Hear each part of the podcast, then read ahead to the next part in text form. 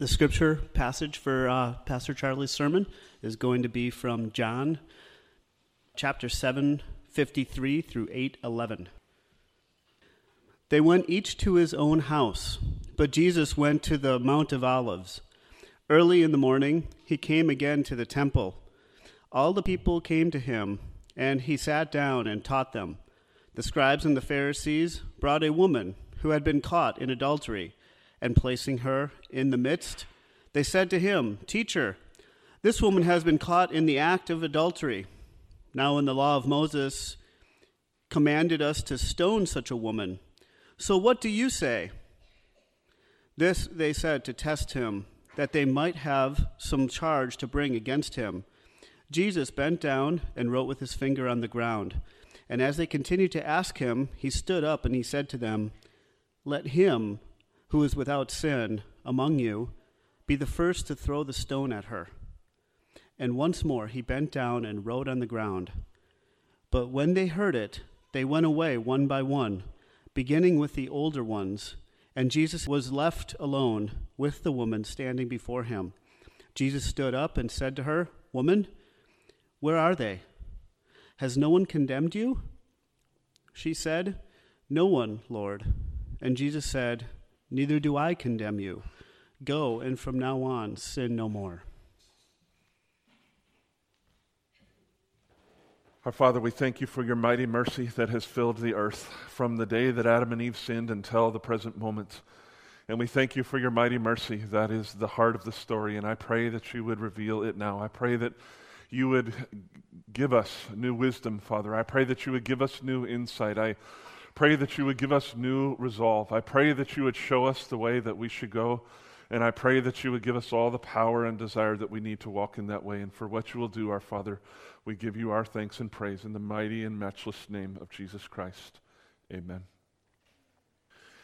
In almost all modern English translations of the Bible, whether they're popular or not popular, John 7:53 through 8:11 are set off from the rest of the flow of the Gospel of John, usually by double brackets, but sometimes uh, by italics.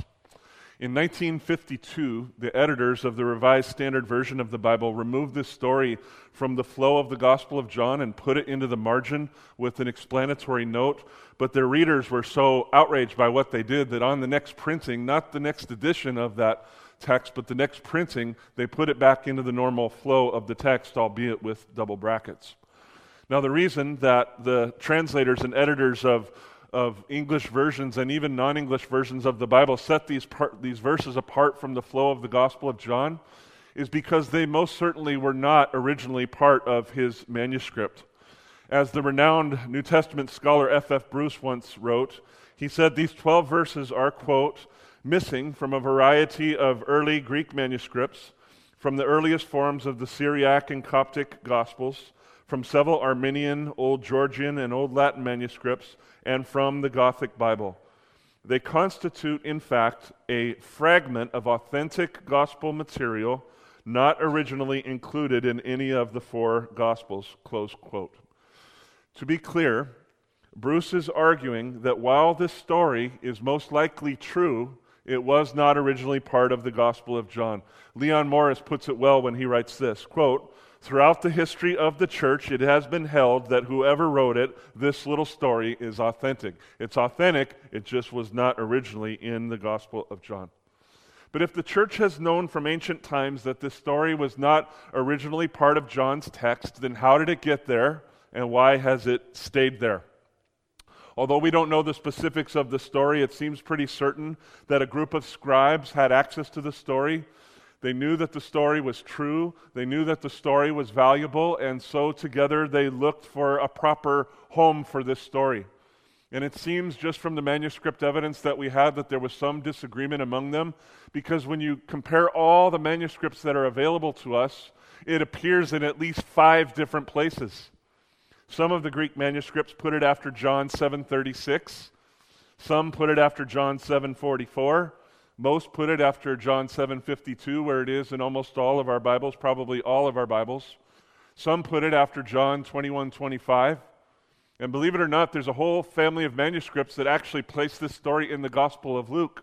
They put it right after Luke 21 38 because to them it seemed to fit better there. So there was some disagreement about where this little story belonged, but there was not disagreement about the fact that this story was almost certainly authentic. In other words, this story really happened. It just wasn't actually noted originally in any of the Gospels. The majority of our manuscripts, as I said, though, do put it between John 7:52 and 8:11, and the most likely reason that it actually found its home there is because it seems to illustrate what Jesus said in John 7:24 and in John 8:15 through 16. So if you look real quickly at John 7:24, you'll see that Jesus uh, said there, he said to the religious leaders of the day, he told them, Do not judge by appearances, but judge with right judgment. And then, if you look at chapter 8, verses 15 through 16, Jesus said, You all, you religious leaders, you love to judge according to the flesh. I judge no one. Yet, even if I do judge, my judgment is true, for it is not I alone who judge, but I and the Father who sent me. In other words, Jesus was saying, You just look at a situation and you render judgment from the wisdom of your own heart. I, the one who was sent from the Father, look to the Father. I listen to the Father. I discern the will of the Father for a given situation, and then I speak.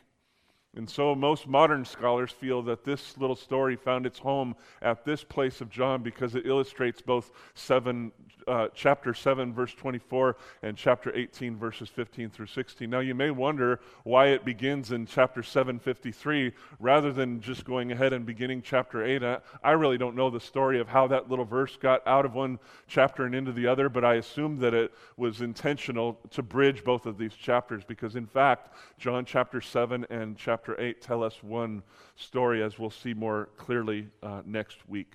So, if that's how this story got there, why has it stayed there? If we know that it wasn't originally part of the Gospel of John, why don't we just put it at the back of the book or something like that? And the simple answer is that it has stayed there because it is authentic, and Bible readers have become used to the story and they've become used to it being there so that if Bible editors move this story elsewhere, there would be great outrage, and it's just not worth the pain of all of that. There's just practical reasons why this story has stayed in this part of our Bibles. And so, since it's there, we have to address the question how are we to handle this in the life of the church?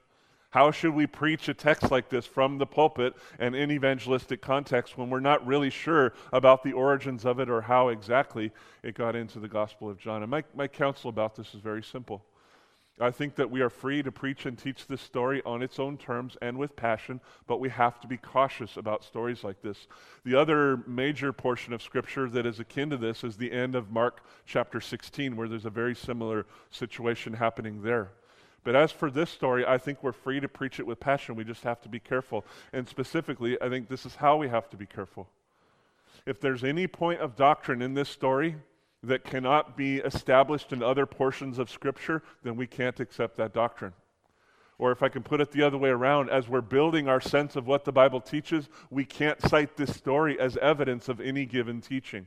This story stands in the Bible, and there it is, and we, we can, uh, I think, profit from it, as I hope we'll profit from it today. But again, we need to build our doctrine from the rest of Scripture and just see this as a story that's there maybe for illustration purposes, but it's certainly not something upon which we can build any particular doctrine.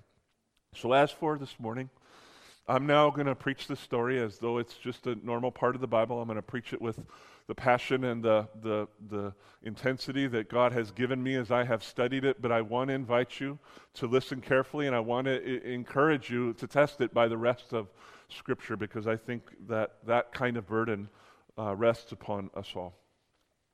Since we don't know the original context of this story, we don't know exactly what it means to say that certain people went back to their homes and that Jesus went back to the Mountain of Olives, but in the end, it doesn't really matter because the more important point is that early on the next morning, Jesus went back into the temple complex.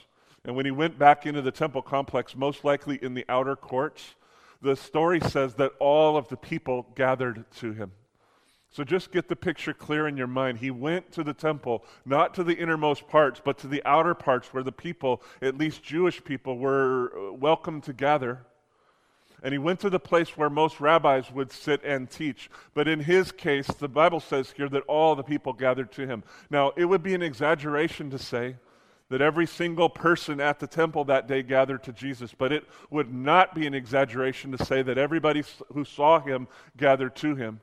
Everybody who was within earshot gathered to him, and probably everybody in the temple complex who heard about him probably also gathered to him. The picture we ought to get is that not, it's not so much that every single human soul was gathered around Jesus in the temple that day, but there was a very large and a very unusual crowd in that place. And so, as they did it in those days, Jesus sat down to teach, and the people remained standing. Sometime after he began explaining to them the things of God, exactly what we do not know, the scribes and Pharisees took this as an opportunity to set before him a woman who had been caught in the act of adultery. And they placed her, the Bible says, in the midst, which probably means that they stood her between where Jesus was sitting and where the crowd was standing. So this was not a private conversation held in a discreet place, which it should have been. Beloved, this was a public spectacle that happened in the sight of many, many people. It's important for us to notice that the author of this story mentions both the scribes and the Pharisees here because, on the one hand, the scribes were experts in the law. And because they were so expert in the law, they were often called upon as legal consultants and, they even served as lawyers. And then on the other hand, you had the Pharisees who had in their hands a tremendous amount of religious and cultural power. So, in this particular setting, in this particular case, the partnership between the scribes and the Pharisees was a partnership between legal expertise and religious power. You see, they had gathered all the resources they needed to make an airtight case against this woman who had been caught in sin. Now, when the author says that this woman was caught, the Greek word there more literally means to seize or to apprehend, which means that not only did they catch her in the act of a sin, at whatever phase of that sin they caught her, but they actually arrested her. Make sure you have the picture clear in your minds here. She is not simply under the physical control of powerful people. Beloved, she is under arrest. She is now subject to the law of the lands of the land with regard to her actions. She is in big trouble. Now, while she would have been very clear about this fact, she probably was confused and she probably was enormously ashamed that she was forced to stand before this Jesus who she may or may not have even known. And she was forced to stand in front of an unusually massive crowd of people. Now, when the scribes and Pharisees arrived, Jesus likely stood back up to hear what they had to say, even though he knew who he was and who they were. He still showed respect to whom respect was due. And without hesitation, one of their leaders looked to him and said this in verses 4 through 5 Teacher, which, by the way, was a term of respect in those days, but here I think it's said sarcastically. Teacher, this woman has been caught in the act of adultery. So this is not an issue of rumor, beloved. They actually, some of them at whatever stage of the process, caught her in the act of adultery. Now, in the law, Moses commanded us to stone such women, in other words, to put them to death. So, what do you say? The author tells us in verse 6 that in asking this question, the scribes and Pharisees were not there to consult Jesus. Please understand, they asked the question, but they did not want his opinion. They were there to test him.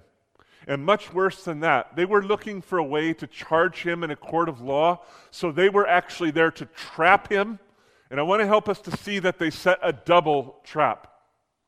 Trap number one was this if Jesus said, or if Jesus in any way diminished or dismissed the law of Moses with regard to this woman's case, he could be charged with being a false teacher and he could be punished up to and including death.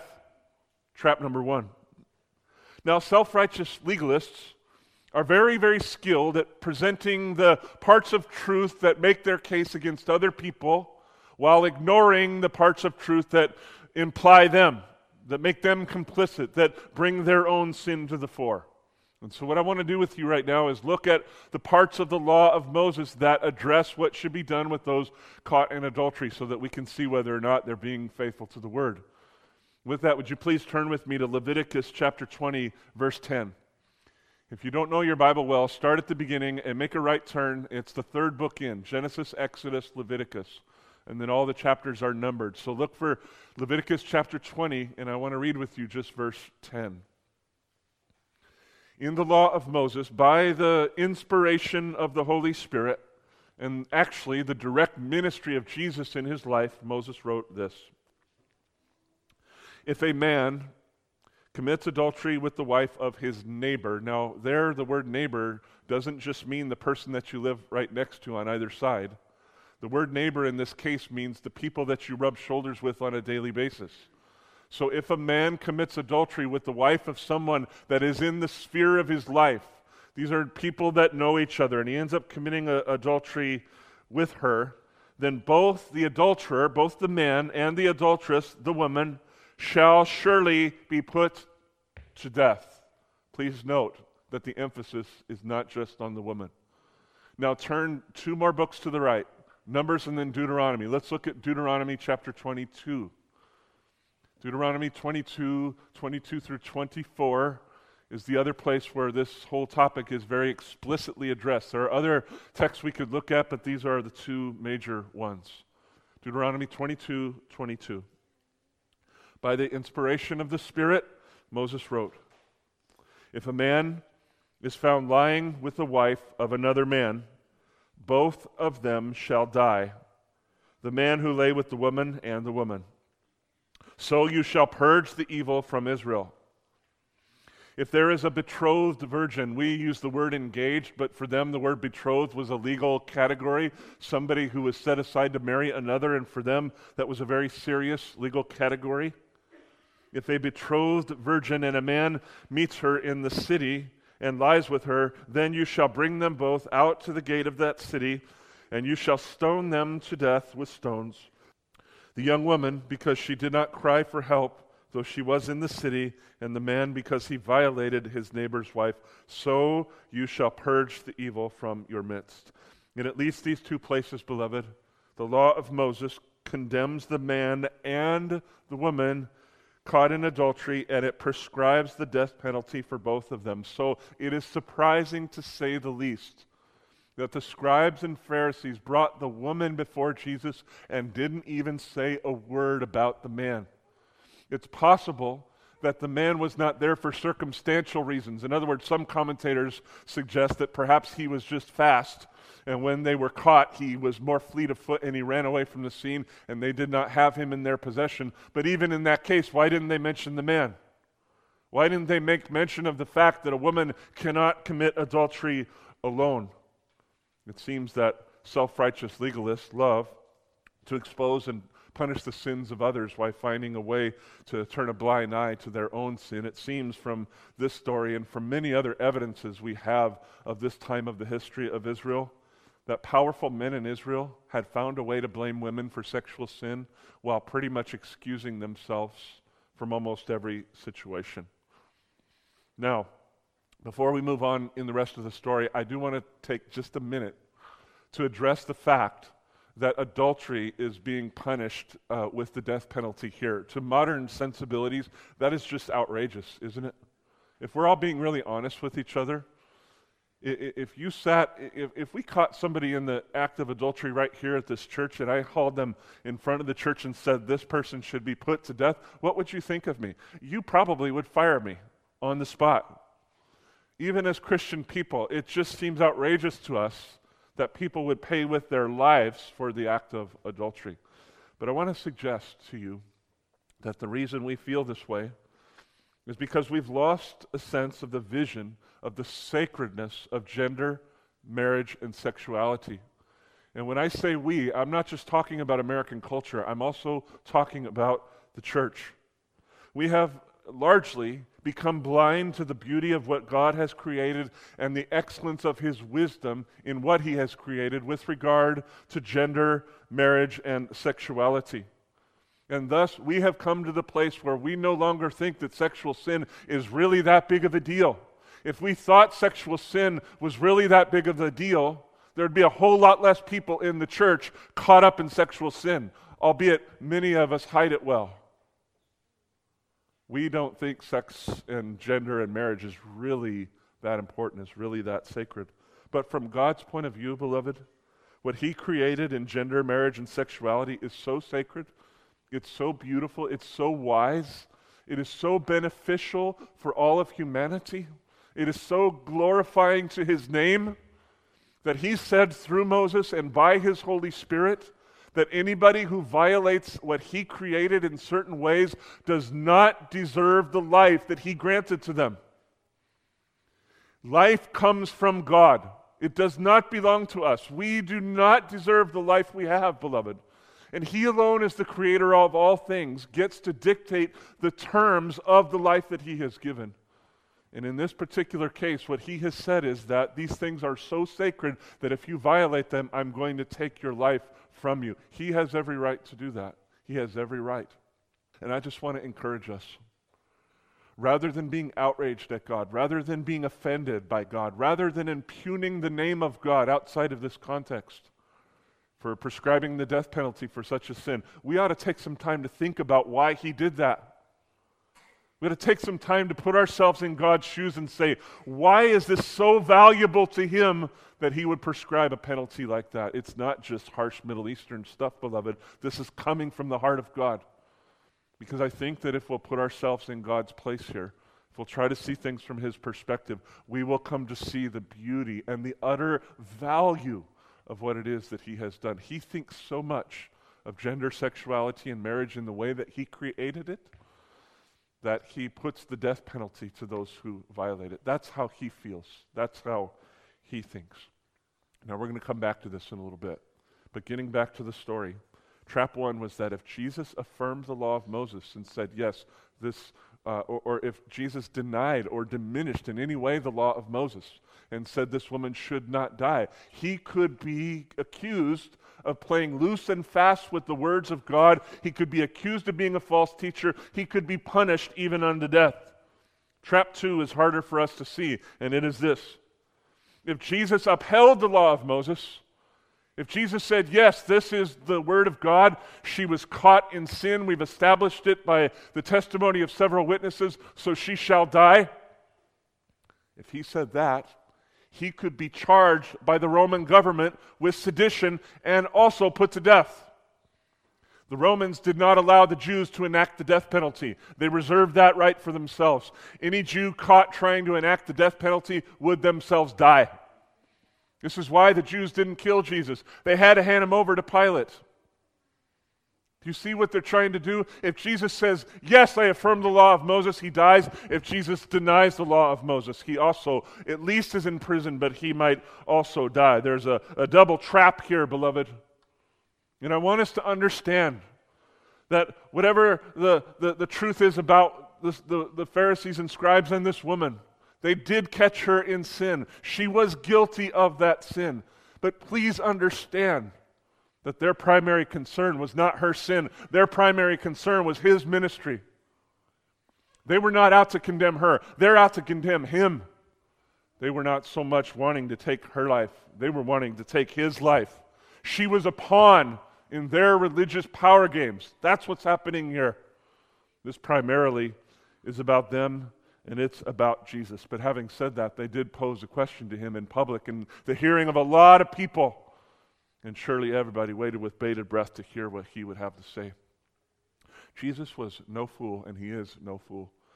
He saw right through their ruse, he saw right into the depth of their heart, and he refused to engage in their power games. You can check the scripture to see if I'm right about this or not, but anytime anybody asked a legitimate question of Jesus, he answered their question, even when it was the scribes and Pharisees. But when people tried to play games with him and trap him, he refused to play the game, and that's what he did here. So instead of saying anything, he just stooped back down and wrote with his sacred finger upon the ground. He was not afraid of them, beloved. He was not afraid to suffer at the hand of anyone if that was his father's will. But he was not willing to participate in the fleshly designs of self righteous people who actually had murder on their minds. Now, have you ever wondered what Jesus wrote when he moved his finger along the ground?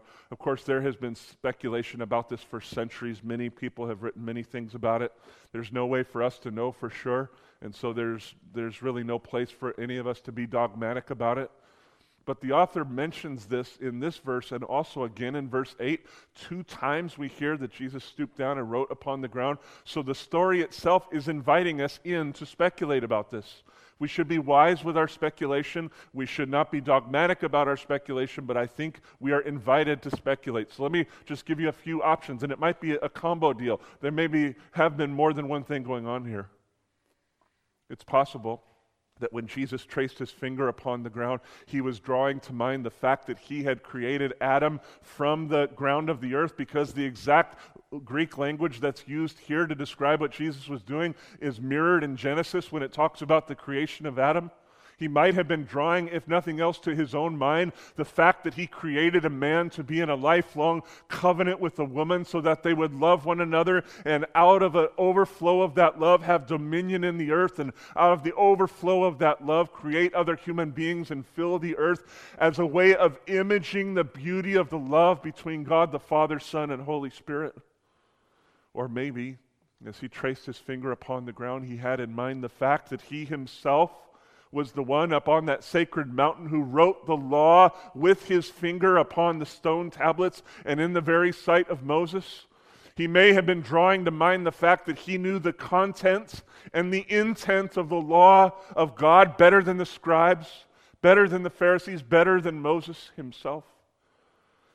It's possible, and some have suggested, that he was writing scripture on the ground, either the words of a verse or perhaps just the reference points. If that is so, maybe he had Jeremiah 17, 13 in mind. Don't turn there because this will go by quick, but just, just listen to what Jeremiah 17, 13 says. It would certainly put the situation in context.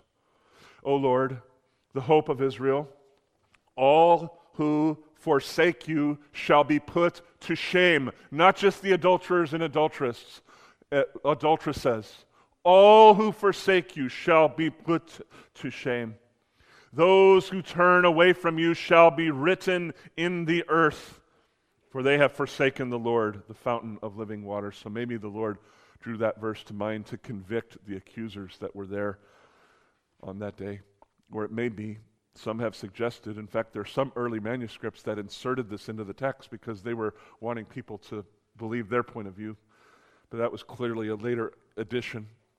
They suggested that maybe Jesus was writing the names of the sinners in the dirt. So there are the scribes and the Pharisees. Jesus just started writing names of certain guilt, guilty parties. Others said, no, he wasn't writing their names, he was writing their particular sins. And who knows, beloved, maybe the reason the man wasn't there uh, along with the woman being accused is because maybe the man was one of those scribes or one of those Pharisees. We'll just never know the particulars of the matter. We'll never know exactly what Jesus wrote upon the ground. But as for the scribes and Pharisees, they were neither moved by what he did or satisfied with his actions. You'll see there in verse 7 that they kept pressing their question upon him. And when you keep pressing, especially when powerful people keep pressing a question, their volume level probably went up and up and up. They were insisting and then demanding that Jesus rise and answer. And as they continued pressing him, at some point, moved by the heart of his father, he did decide to stand up and he did speak his mind. In my mind's eye, I see Jesus standing and very calmly but firmly surveying the scribes and Pharisees and making eye contact with every single one of them. And then, when the time was just right, he looked at their spokesman and said the words of verse 7 Let him who is without sin among you, among you self righteous scribes and Pharisees, let him go ahead and throw a stone at her. Now, the law of Moses in Deuteronomy 13:9 and 17:7 says this. It says that if a person catches another person in a capital offense, like adultery, all right? And if they bring that person to a court of law and they testify against that person, the people who bore the witness had to be the first ones to throw the stones. And then after they threw their stones, the other people could join in, and in this way they would purge the evil from Israel in their culture, the accusers had to be part of the punishers. This was a way of helping them to establish what was true or what was not true. So when Jesus said what he said, go ahead, throw the first stone, they knew that he was drawing upon the words of Scripture. That's often lost on us, but believe me, it was not lost on them. And in addition to that, I think Jesus was saying that if any one of them had not also committed a capital offense of some sort against God, so that they were just as much in need of the mercy of God as this woman, that they were free to cast the stones of judgment upon her. They should be that woman's judge unto death. And by this, I don't think he was implying that all sin is the same or that in the end sin doesn't really matter. I just think he was implying that there's a greater relational context to the judgments that are prescribed in the law. There's more in the law than brutal judgment. You cannot simply read brutal judgment, see somebody in the act, and put the two together without any thought, without any prayer, without any discernment. There's more in the law than judgment, beloved. And specifically, what I'm talking about is mercy. The law of God is filled with the mercy of God. Those who say that the Old Testament God is a God of wrath know nothing about the Old Testament. It is filled with the mercy of God because the heart of God beats with mercy. Do you, do you, remember those sacred words that God Himself revealed to Moses when He showed Moses His glory? Some of the most important words in all the Bible. These words have come to shape all the rest of Scripture and all the ways that we should envision the character of God. Exodus 34, 5, or 6 through 7. Let me just read these things for you. He said to Moses, I am the Lord, the Lord, a God merciful and gracious. I am slow to anger. I don't just fly off the handle. I am abounding in steadfast love and faithfulness, keeping steadfast love for thousands, which more likely should be translated keeping steadfast love to the thousandth generation, which pretty much means forever, forgiving iniquity and transgression and sin, but who will by no means clear the guilty visiting the iniquity of the fathers on the children and on the children's children to the third and fourth generation, which usually means to the generation of those who are living while the sinner himself or herself is still alive. We learn from these crucial verses that God is not lax about sin, beloved. He's not even close to making light of sin. However, we learn from these verses that in his heart, he prefers wise mercy over brutal judgment. Please remember that. God prefers wise mercy, not just mercy dispensed without wisdom.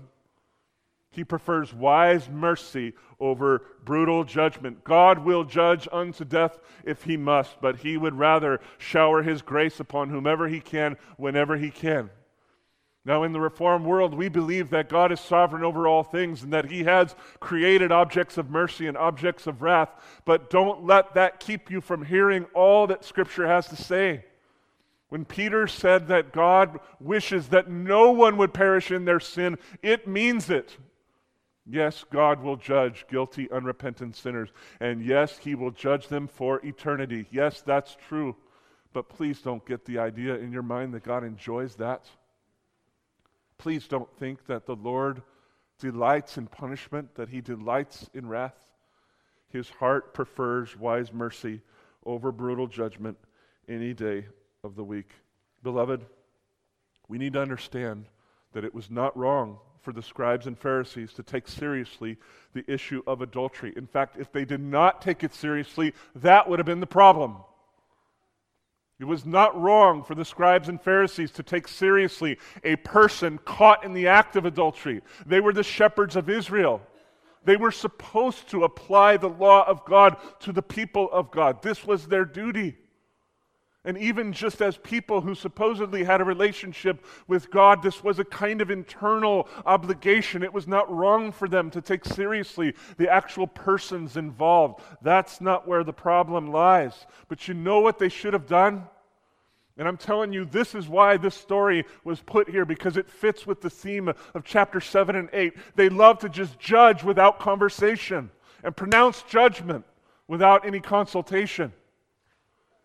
Here's what they should have done they catch the people in adultery, they should have sat them down, to find out about the details of what happened and why. More importantly, they should have discerned the hearts of both parties after the fact of the sin. They should have seen what was in the heart. Is there any desire for repentance in the heart? Is there any sorrow? Is there any brokenness? Is there any willingness to bow the life before God and walk away from that way of life? And having seen the hearts of the people, they should have sought the will of God through the word and through prayer and through conversation. And then, having by those means discerned what God's will was for this particular situation, then they should have applied justice or they should have applied mercy as God led them to do. And please hear me. If there was no repentance and they were forced to carry out the most brutal version of the law possible there, death, then they should have done that with tears in their eyes and not with venom on their lips. Do you see that? If we have to enact justice in the world, then so be it. I recently watched a documentary about Timothy McVeigh. That man had to die. But I'm going to tell you something. If I was at his execution, I would have been crying, not smiling. We should be grieved at brutal judgment, beloved. We should not celebrate it. They were there enjoying justice. They loved their self righteous, idolatrous position. And the truth is, they were murderers. They were there under a conspiracy to commit murder against Jesus. So you tell me if their sin was any better than this woman's sin. Beloved, again, their heart toward adultery was not the problem. The problem was they had no heart for God. They had no sight of his mercy. That's all through the law. Those who know the law should hear the phrase ringing because it's repeated over and over again, especially in Leviticus and Numbers. For those who uh, follow God's prescription for sin, they shall be forgiven. The law says over and over and over again. And we know from Hebrews 10 4 that the blood of bulls and goats, the, the animal sacrifices, never took away the sin of anyone. We know that. But all that blood pointed toward a greater blood. All that blood tor- pointed toward the day when Jesus Christ would sacrifice his infinitely valuable blood on the cross, and by his grace and mercy, God the Father looked toward that future blood. And he applied to his people Israel the forgiveness that comes through Christ and was being, it was metaphorically seen in animal sacrifice. The law is shot through with mercy, and any sinner caught in their sin should have been given a chance to repent. They should have been given a chance to bow down. They should have been given a chance to speak. And beloved, I fear that many of us evangelical Christians are not that different from the scribes and Pharisees. We love to catch people in sin and we love to pronounce judgment, and we need to stop loving these things. This doesn't mean that we compromise morality. It just means that we see the fullness of the heart of God and we're looking for a path toward for mercy. Any is there anywhere where we can get the mercy of God into the situation? And then if we have to pronounce judgment, we do so with a broken heart. We do so with tears in our eyes, beloved. We don't enjoy the application of brutal justice. We don't enjoy it. With his words, Jesus masterfully avoided these traps by upholding the law of Moses not only the content, but the intent of it. In fact, he brought it to a deeper place than they were bringing it. But he also avoided the charge of sedition because he never pronounced the death penalty upon this woman in the courts of the Lord. And by the way, when the Lord invited these guys to go ahead and start throwing their stones, he knew what he was doing.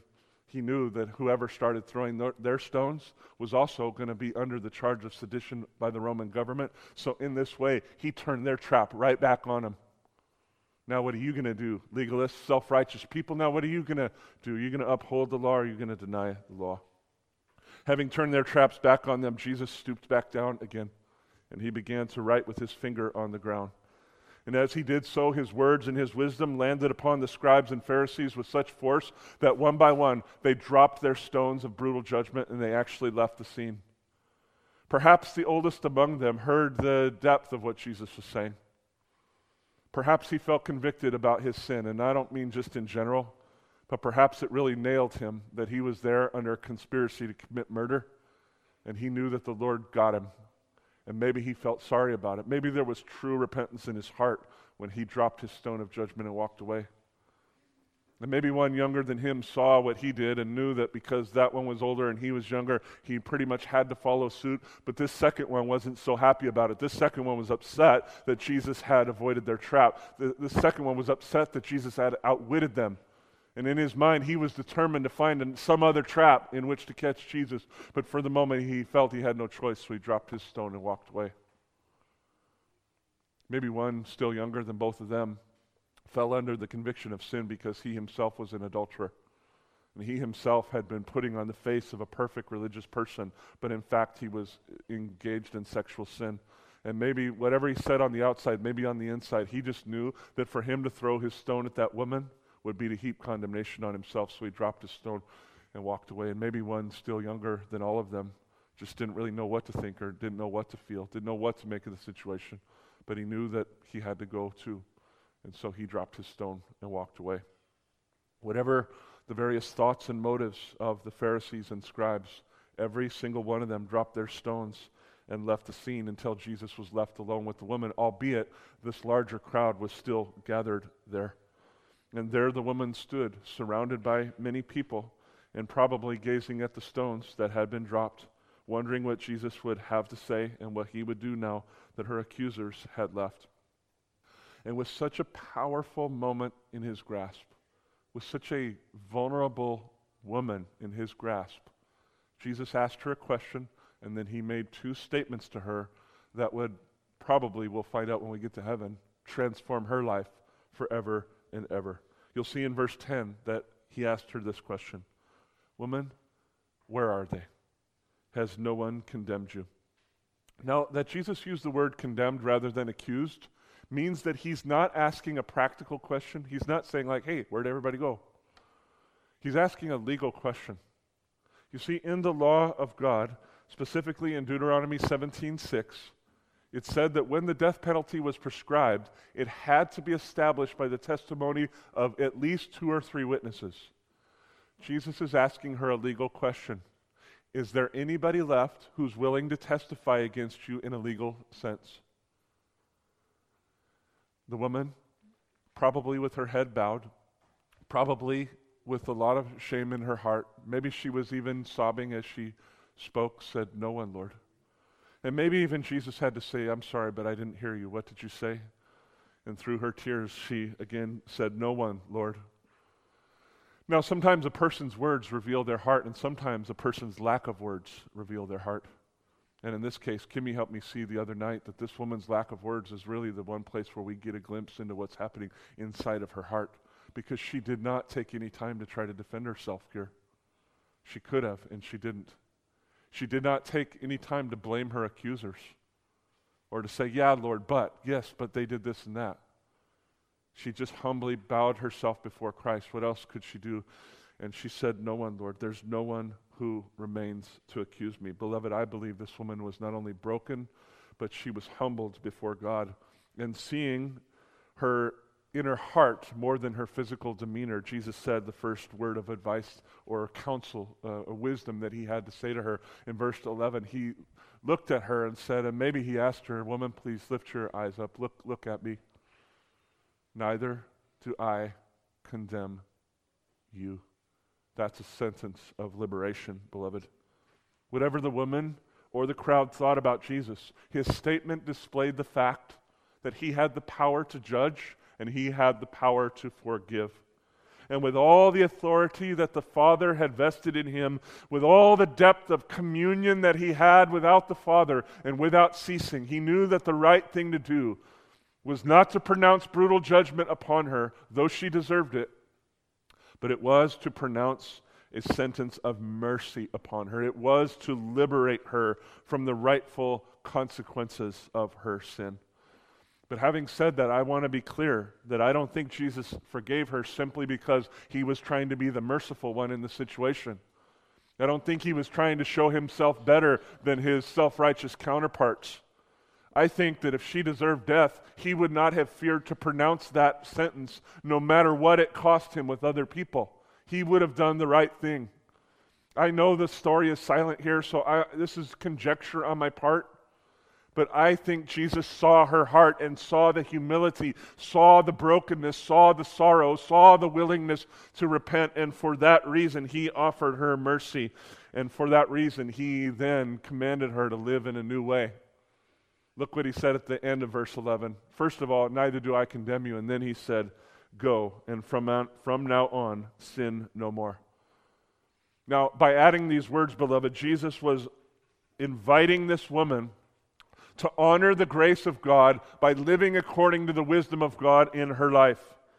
Having seen that God is not like the scribes and Pharisees, having seen the glory of who God really is, Jesus invited her to honor the one who had just removed her shame. What I'm trying to say is that his statement was less about morality and it was more about love for God. He was not mainly saying, now go out, go away from here and repent of sexual sin. That's not the primary thing he was saying. He was primarily saying, now go away from here and learn what it means to love the Lord your God with all of your heart and soul and mind and strength so that you'll value his wisdom and his will and his ways and walk according to the things that he tells you to do because they're meant for his glory and for your good. Of course, Jesus was calling this woman to repent. But please hear me. The heart of repentance is renewed love for God.